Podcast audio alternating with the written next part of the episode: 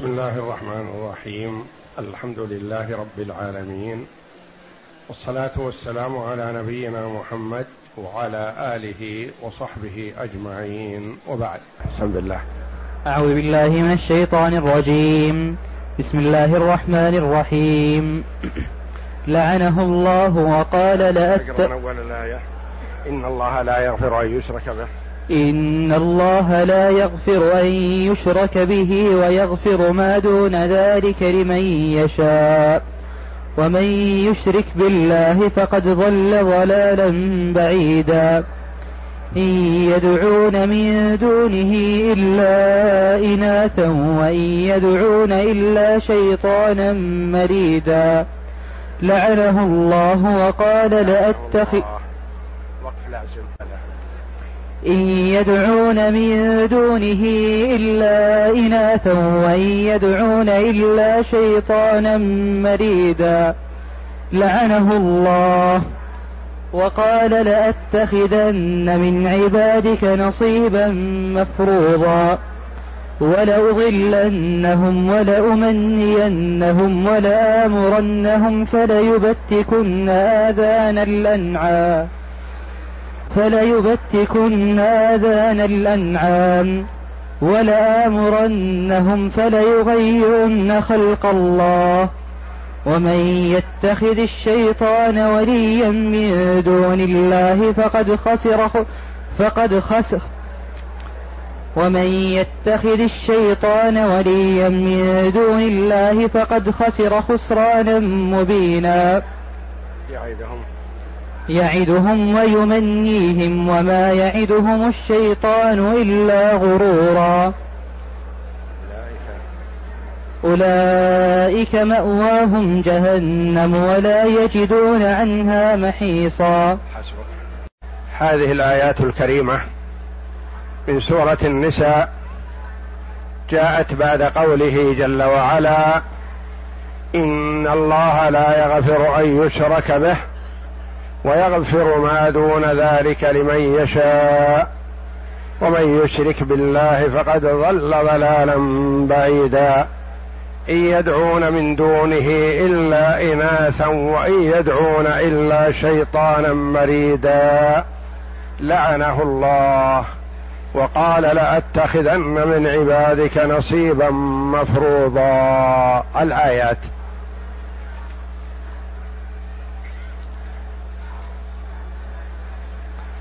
لما ذم جل وعلا الشرك وأهله وأخبر سبحانه أنه لا يغفر للمشرك إذا مات على شركه.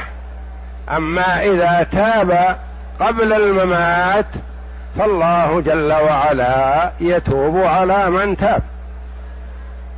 قل للذين كفروا إن ينتهوا يغفر لهم ما قد سلف وإن يعودوا فقد مضت سنة الأولين.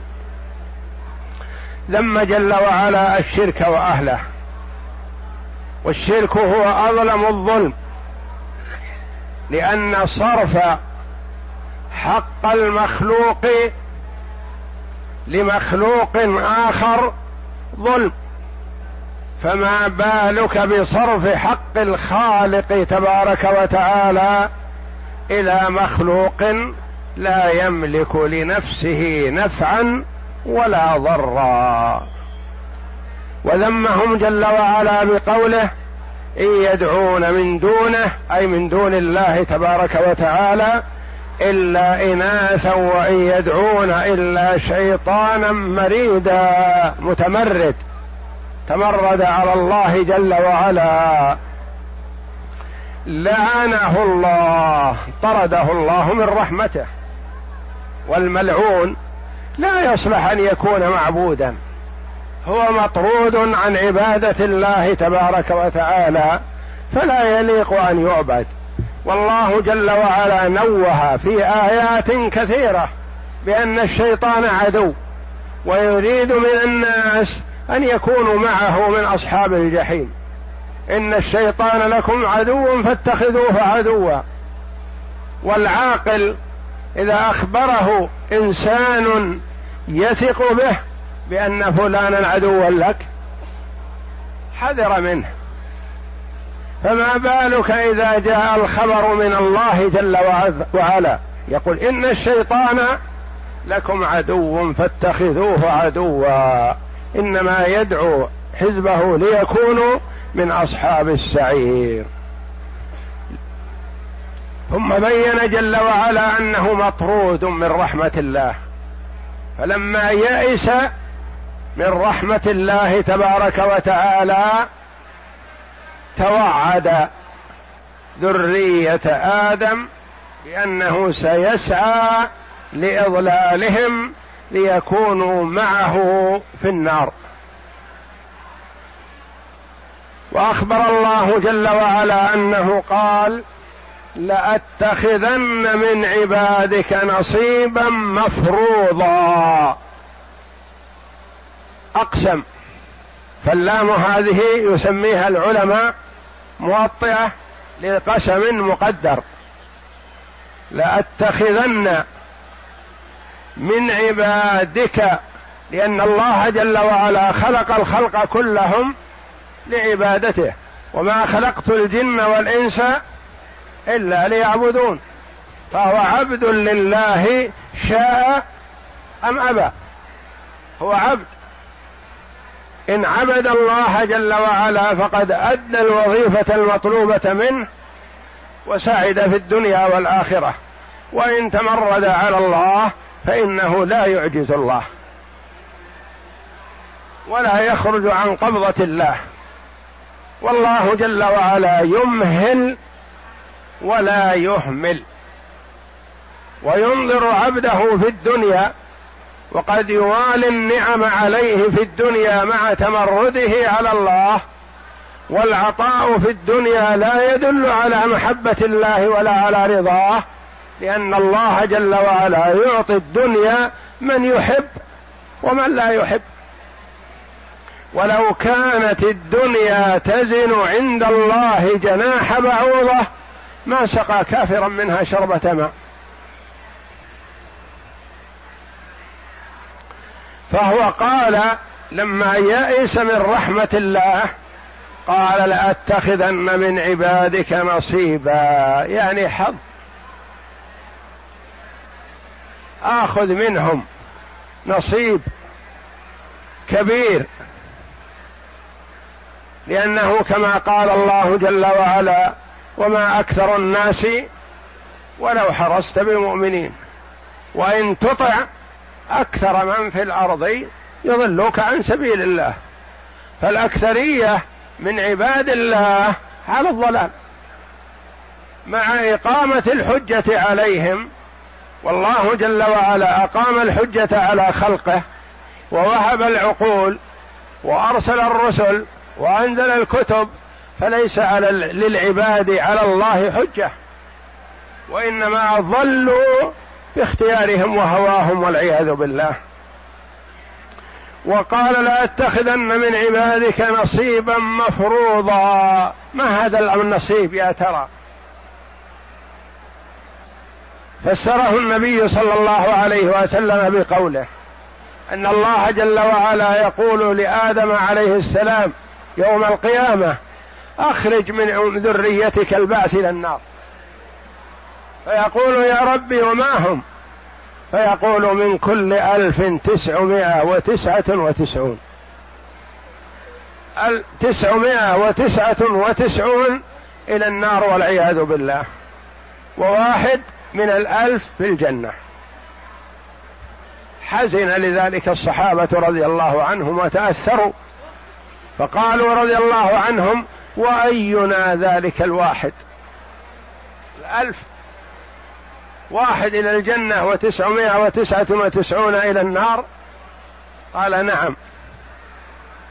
لكن من يأجوج ومأجوج آلاف. وبشرهم بأن أمته صلى الله عليه وسلم لهم ربع الجنة ثلث الجنة شطر الجنة وهم متميزون في بعض الأبواب من أبواب الجنة ويشاركون الآخرين في الأبواب الأخر. وأمة محمد صلى الله عليه وسلم أكثر من يدخل الجنة والحمد لله. جعلنا الله وإياكم منهم بمنه وكرمه. لا أتخذن من عبادك نصيبا مفروضا. قال جمع من المفسرين هذا النصيب تسعمائة وتسعة وتسعون من الألف. ويبقى واحد هو الذي استثنى الله جل وعلا من أهل الجنة. ثم قال ولأضلنهم ولأمنينهم ولآمرنهم فليبتكن آذان الأنعام ولآمرنهم أربعة هذه والخامس المتقدم. ولآمرنهم فليغيرن خلق الله. هذه أقسام متكررة من الشيطان اللعين. بأنه سيعمل نحو ذرية آدم هذه الأعمال. لأضلنهم الإضلال ومن كان على الهدى يصرف عنه إلى الغواية والهلاك. ضلال وهدى.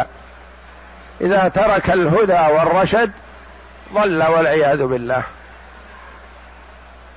ولأضلنهم ولأمنينهم. أكثر ما يهلك الناس الأماني بأنه سيعمل وسيعمل وسيعمل ويحصل على كذا وكذا وكذا. ثم بعضهم قد يقول بعد ذلك نتوب إلى الله أرجع إلى الله وقد يؤخذ على غرة. يعني يقول أنا الآن شاب وأنا كذا وأنا كذا. يعطي نفسه ما اشتهت على نية أنه سيرجع فيما بعد. ويقول له الشيطان باب التوبة مفتوح ومتى ما أردت الدخول ولجت وكذا ولا يفوتك. وأعط نفسك حظها من الدنيا واعمل ما شئت من معاصي الله وهكذا يمنيه ويسوغ له المعاصي. وإلا فبعضها تمجها النفوس الكريمة. كل المعاصي يعني الله جل وعلا هو المنعم المتفضل ولا يستحق أن يعصى. ولذا قال بعض السلف من الصحابة رحمة الله عليهم كل من عصى الله فهو جاهل لأن الله لا يستحق أن يعصى. فمن وقع في معصية الله فما وقع فيها إلا لجهله. ولأمنينهم الأماني الكاذبة. والوعود. ولآمرنهم فليبتكن آذان الأنعام. تبكيت القطع والبتر والأخذ منها شيء. كان يأمرهم بأن يعملوا كذا وكذا نحو آذان الأنعام. هذه سائبة وهذه بحيرة. وهكذا يسميها ويعتقدون فيها اعتقادات فاسدة كلها ما أنزل الله بها من سلطان. ما جعل الله من بحيرة ولا سائبة ولا وصيلة ولا حام ولكن الذين كفروا يفترون على الله الكذب. فهم يسمون الأنعام هذه كذا وهذه كذا وهذه سائبة للآلهة وهذه ولدت كذا من الولد الإناث وختمت بذكر فتكون متروكة محررة حررت نفسها وهكذا يفعلون وكل ذلك بإيحاء الشيطان. فالبحيرة هي الناقة تشق أذنها وتخلى للطواغيت. إذا ولدت خمسة أبطن آخرها ذكر. يعني ولدت أربع إناث وآخرها ذكر. الراء الخامس سموها بحيرة متروكة للطواغيت. يتركها صاحبها ولا يستحلها. والسائبه هي الناقة تسيب للأصنام لنحو من برء من مرض ونحوه. يعني إذا كان رب الإبل مريض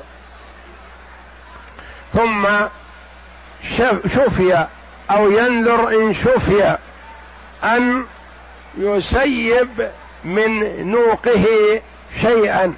فهذه السائبة يعني مسيبة للأصنام ياخذها سدنه الاصنام ومن يقومون عليها.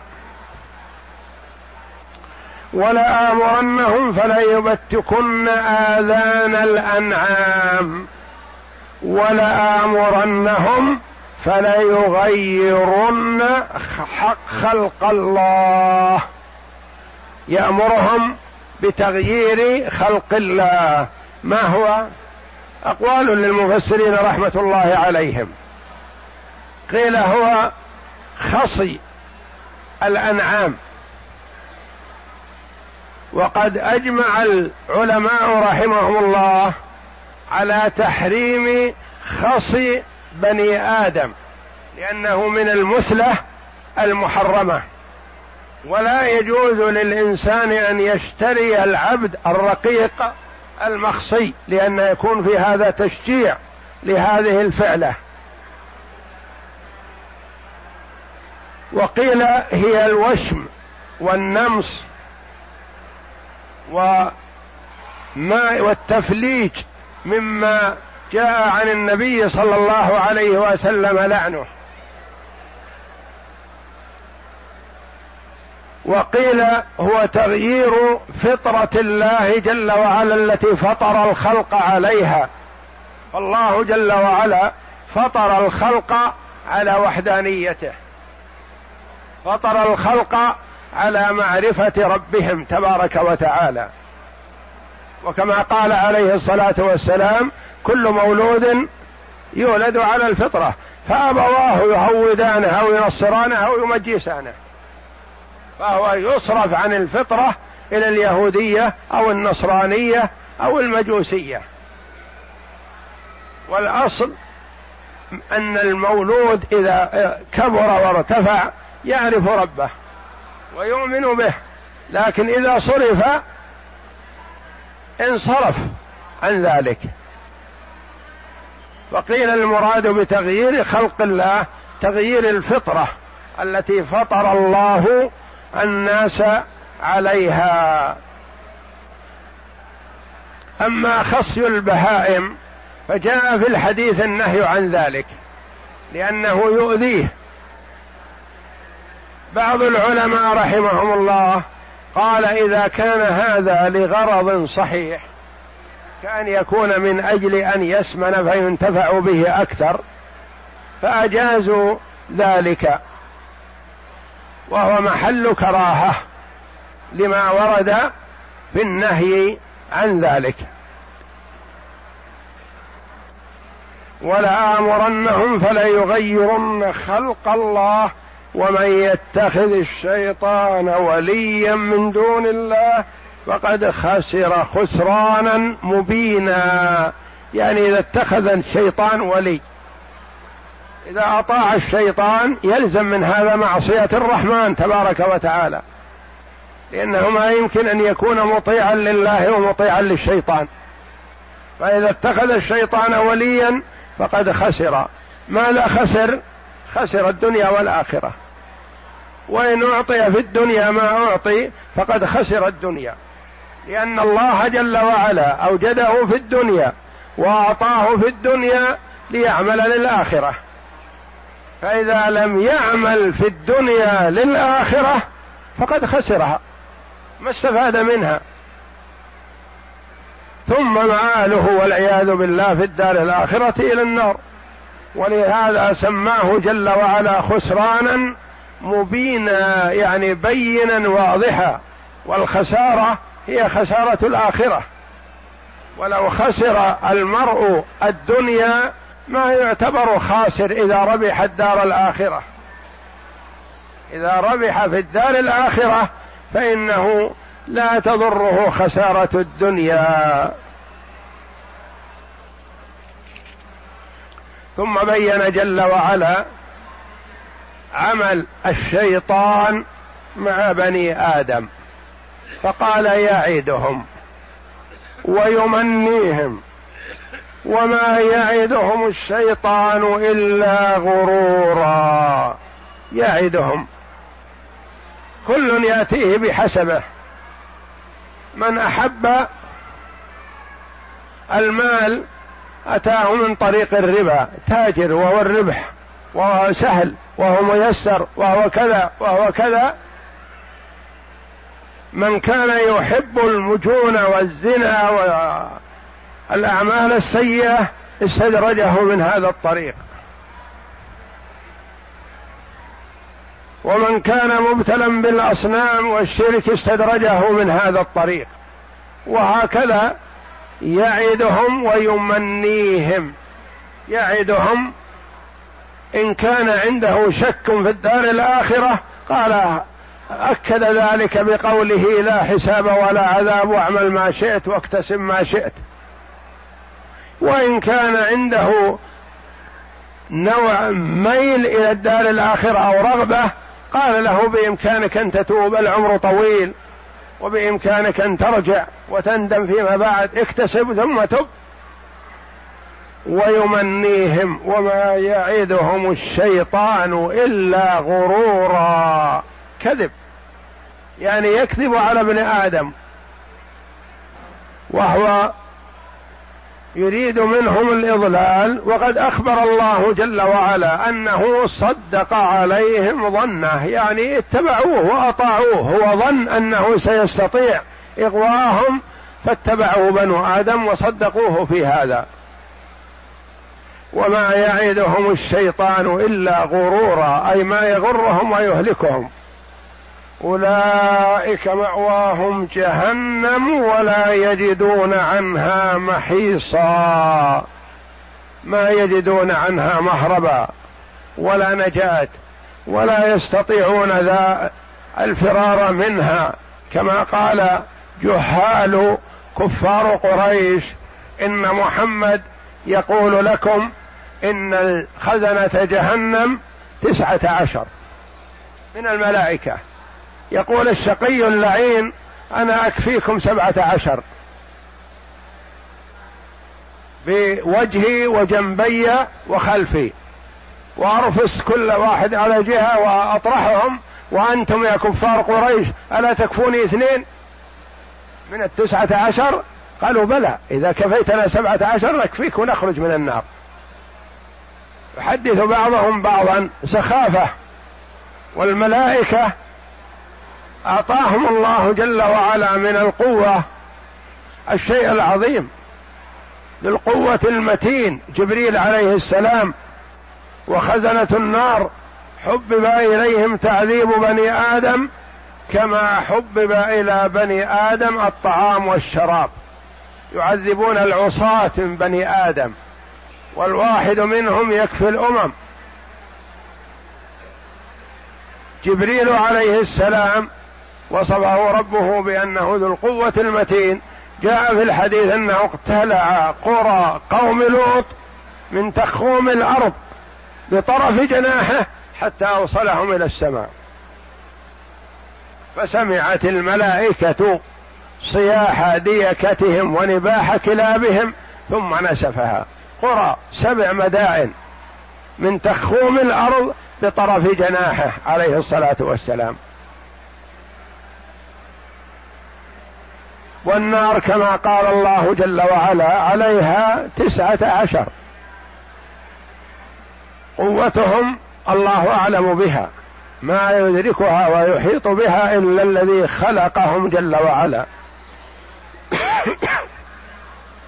أولئك مأواهم جهنم ولا يجدون عنها محيصا ما يجدون مهرب ما يستطيعون. إنها عليهم مؤصدة في عمد ممددة موصدة مغلقة ما يستطيعون الهروب ولا الخروج منها إذا قذفوا فيها والعياذ بالله. والله جل وعلا يبين ما أعد لمن عصاه لعل المرء يرجع إلى الله ويندم ويتوب. ويبين جل وعلا في الآية الآتية ما أعده لأوليائه.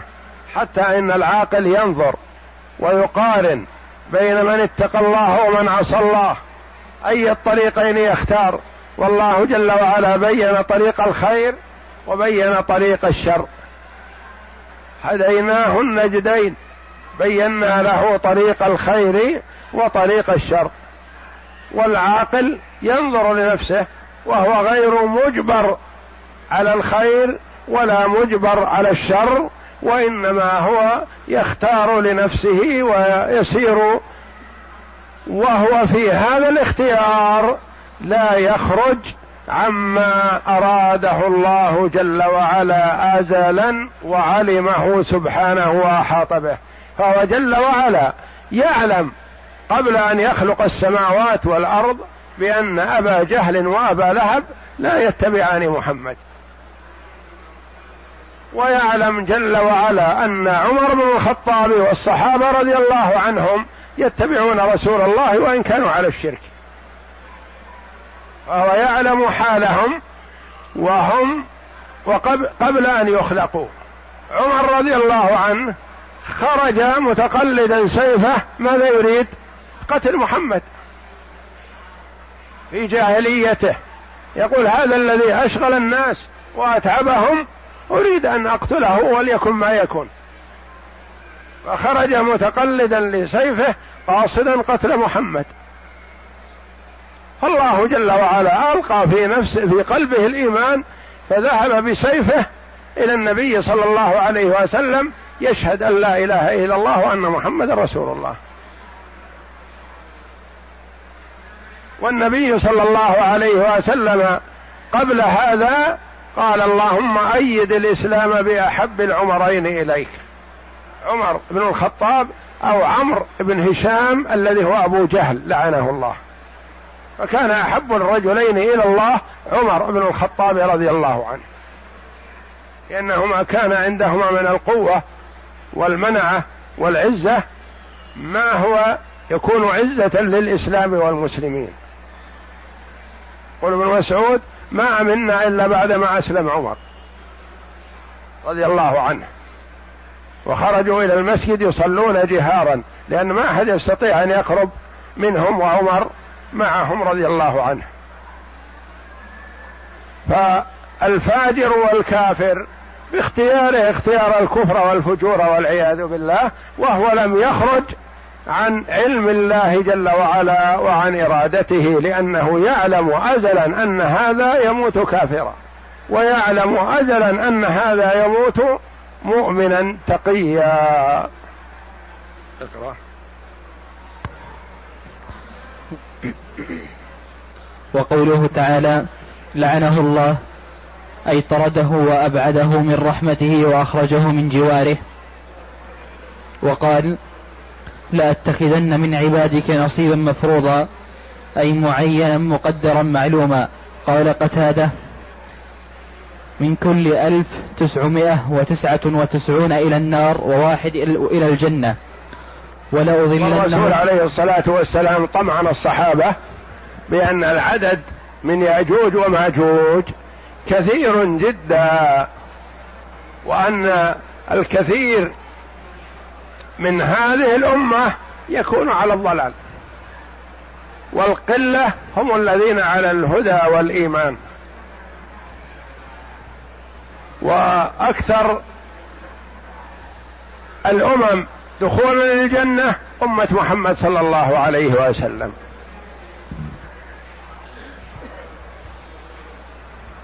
ولأضلنهم أي عن الحق ولأمنينهم أي أزين لهم ترك التوبة وأعدهم الأماني التسويف والتأخير وأغرهم من أنفسهم. وقوله ولآمرنهم فليبتكن آذان الأنعام. قال قتادة يعني تشقيقها وجعلها سمة وعلامة للبحيرة والسائبة والوصيلة. ولآمرنهم فلا يغيرن خلق الله. قال ابن عباس يعني بذلك خصي الدواب. وقال الحسن البصري يعني بذلك الوشم وفي صحيح مسلم النهي عن الوشم في الوجه وفي لفظ لعن الله من فعل ذلك. وفي الصحيح عن ابن مسعود أنه قال لعن الله الواشمات والمستوشمات والنامصات الواشمات التي تشم والمستوشمات طالبات الوشم أن يفعل بها. والنامصات التي تنمص يعني تنقلع شعر الخدين. والمتنمصات التي يطلبن ذلك يفعل بهن. وفي لفظ لا والمتفلجات للحسن يعني تفليج لغير ضرورة. والتفليج له أحكام وصفات. التفليج للحسن محرم. لكن إذا كان التفليج لحاجة كأن يكون لربط سن مع السن الأخرى ونحو ذلك فهذا حاجة وضرورة. فلا حرج في هذا إذا كان لمصلحة وضرورة. وأما التفليج المحرم فقد قيده صلى الله عليه وسلم بقوله والمتفلجات للحسن. نعم. وفي وفي الصحيح يعني التفليج هو برد ما بين الأسنان حتى يكون بينهما فرج. تتخذه النساء تجملا بأن لا تكون أسنانها متراكمة. وفي الصحيح عن ابن مسعود أنه قال لعن الله الواشمات والمستوشمات والنامصات والمتنمصات والمتفلجات للحسن المغيرات خلق الله عز وجل. ثم قال ألا لعن من لعن؟ ألا ألعن من لعن رسول الله صلى الله عليه وسلم وهو في كتاب الله عز وجل يعني قوله وما آتاكم الرسول فخذوه وما نهاكم عنه فانتهوا. وقال ابن عباس في رواية عنه ومجاهد والضحاك في قوله الأمر بالأخذ بالسنة النبوية جاء في جزء من آية كريمة في قوله تعالى وما آتاكم الرسول فخذوه وما نهاكم عنه فانتهوا. هذه عامة. نعم.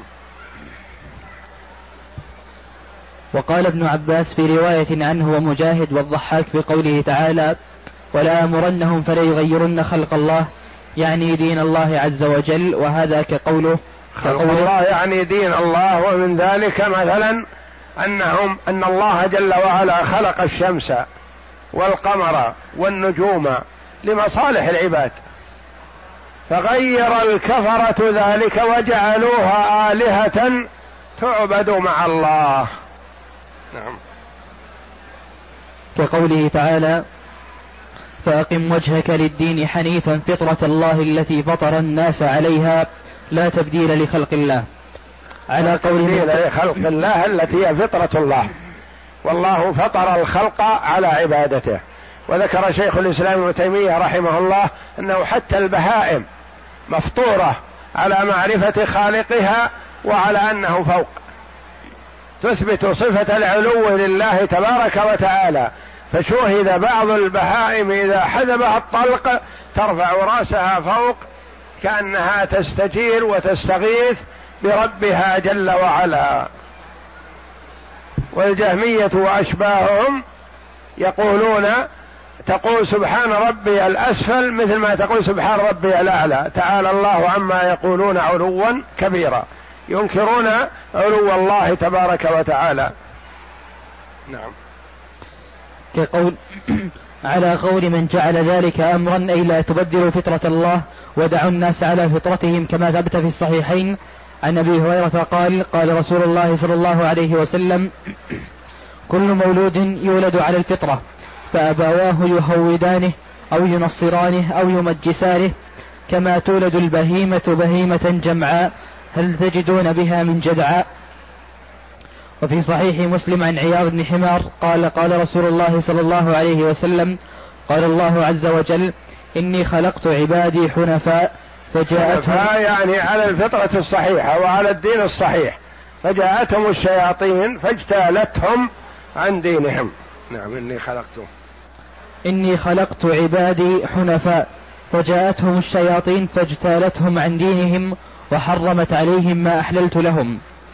ثم قال تعالى ومن يتخذ الشيطان وليا من دون الله فقد خسر خسرانا مبينا أي فقد خسر الدنيا والآخرة وتلك خسارة لا جبر لها ولا استدراك لفائتها.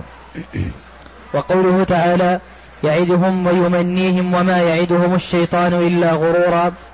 وهذا إخبار عن الواقع فإن الشيطان يعد أولياءه ويمنيهم بأنهم هم الفائزون في الدنيا والآخرة.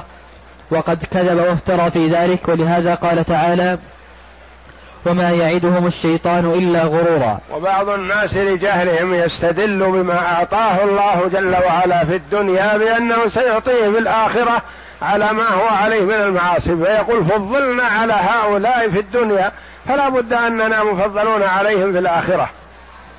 والله جل وعلا يعطي الدنيا من يحب ومن لا يحب ولا يعطي الدين إلا من أحبه جل وعلا.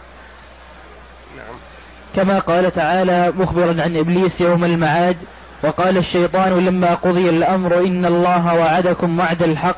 هذه خطبة اللعين الشيطان في جهنم. يوضع له كرسي ويخطب على الناس على أهل النار والعياذ بالله. نعم. قرأ الآية من أولها. نعم. وقال الشيطان لما قضي الأمر إن الله وعدكم وعد الحق ووعدتكم فأخلفتكم وما كان لي عليكم من سلطان. إلى قوله وإن الظالمين دعوتكم فاستجبتم لي فلا تلوموني ولوموا أنفسكم ما أنا بمصرخكم وما أنتم بمصرخي. إني كفرت بما أشركتموني من قبل. الآيات. نعم. إلى قوله وإن الظالمين لهم عذاب أليم. وقوله أولئك أي, المح أي, أي المستحسنون له فيما وعدهم ومناهم مأواهم جهنم أي مصيرهم ومآلهم يوم القيامة ولا يجدون عنها محيصا أي ليس لهم عنها مندوحة ولا ولا مصرف ولا خلاص ولا مناص. والله أعلم. وصلى الله وسلم وبارك على عبد ورسول نبينا محمد وعلى آله وصحبه أجمعين.